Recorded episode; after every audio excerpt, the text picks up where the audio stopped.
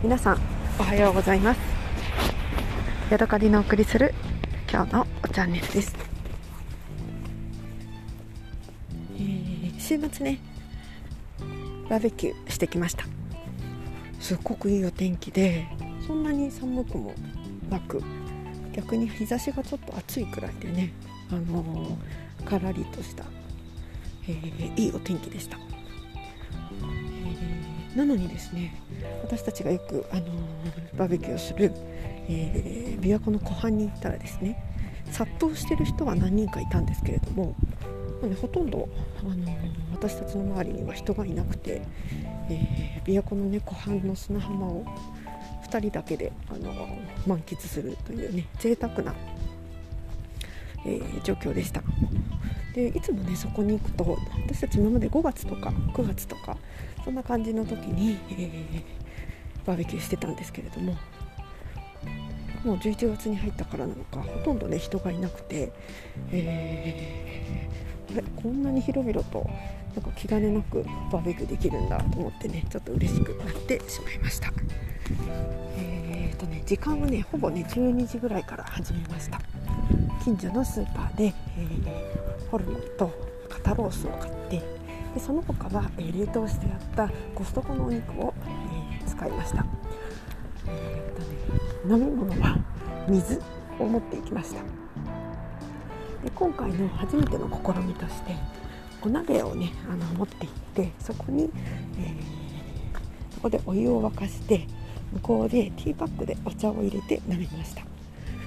えー、簡単に飲みたかったのでなぜか、えー、アールグレーのね、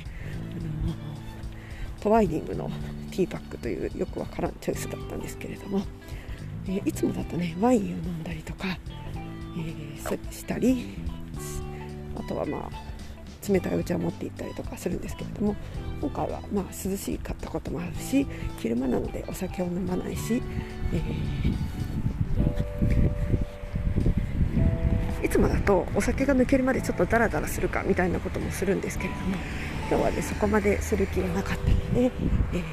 ー、ノンアルコール飲料で行きました。えー、っとね炭をねまず起こして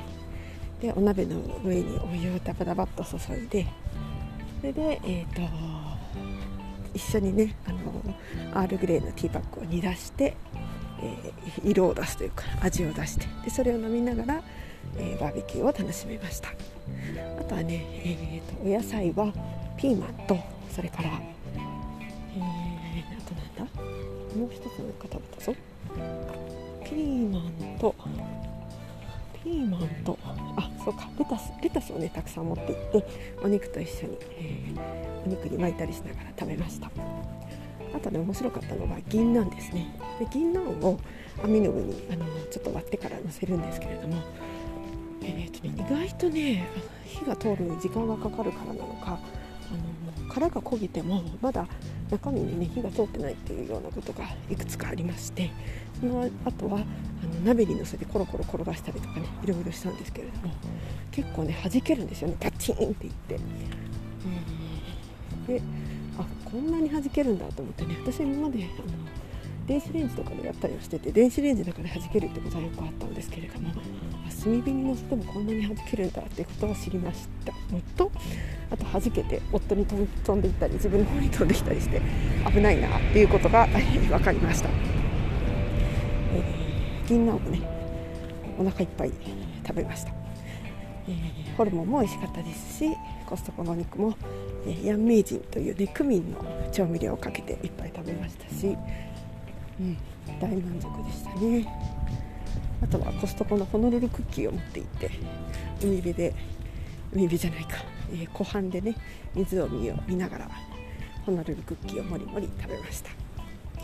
あとはみかんも焼いて真っ黒きにしたやつのねほかほかしたやつを中を食べたりとか